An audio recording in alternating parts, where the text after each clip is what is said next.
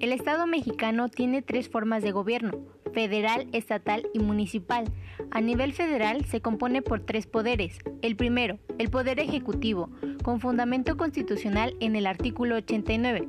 La forma de elección en este poder surge a partir de un partido político local o de candidatos independientes, teniendo una duración en el cargo de seis años. El segundo, el Poder Legislativo, con fundamento constitucional en el artículo 50 su nombramiento o forma de elección es mediante la participación de los ciudadanos o el pueblo mexicano, teniendo una duración de cuatro años en el cargo.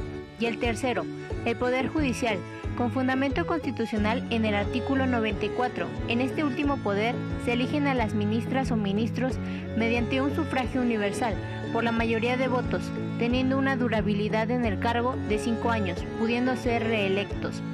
Los requisitos indispensables en los que coinciden los tres poderes son ser mexicano de nacimiento, ser originario del estado por el que se compite y en el último poder un requisito más es el de poseer el título de abogado.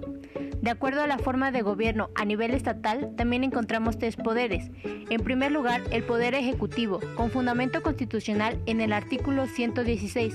La forma de elección en este poder es a través de votaciones populares, teniendo una duración en el poder de seis años. El segundo lugar, el poder legislativo, con fundamento constitucional en el artículo 50.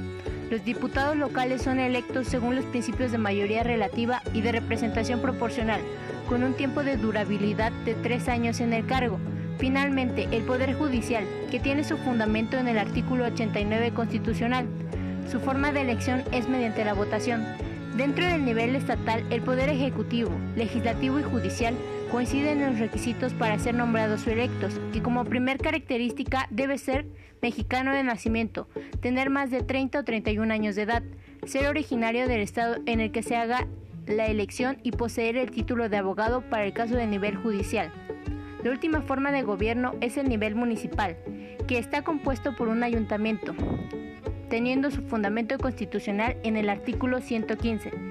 Cada municipio será gobernado por un ayuntamiento de elección popular directa, integrado por un presidente o presidenta municipal, síndico y regidores, teniendo una duración como ayuntamiento de tres años en cada municipio. Los requisitos para ser nombrado o electo son ser ciudadano mexicano, ser nativo del municipio o área metropolitana correspondiente, su forma de elección o nombramiento serán tomadas por votación de los regidores en los términos que dispone la Constitución Política de los Estados Unidos Mexicanos, mientras que el presidente municipal y los síndicos tendrán derecho de voz pero no de voto.